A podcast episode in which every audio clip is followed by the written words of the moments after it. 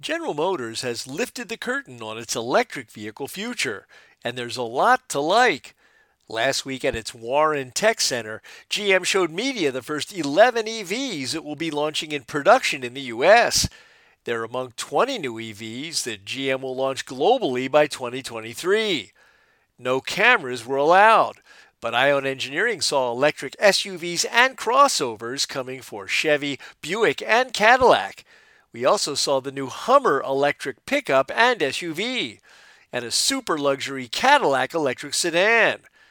At the heart of them all is GM's new Ultium lithium battery, new vehicle platforms, and new EV charging solutions.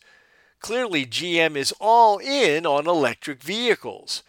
For Automotive Engineering Magazine, I'm Lindsay Brooke, and that's this week's SAE Eye on Engineering.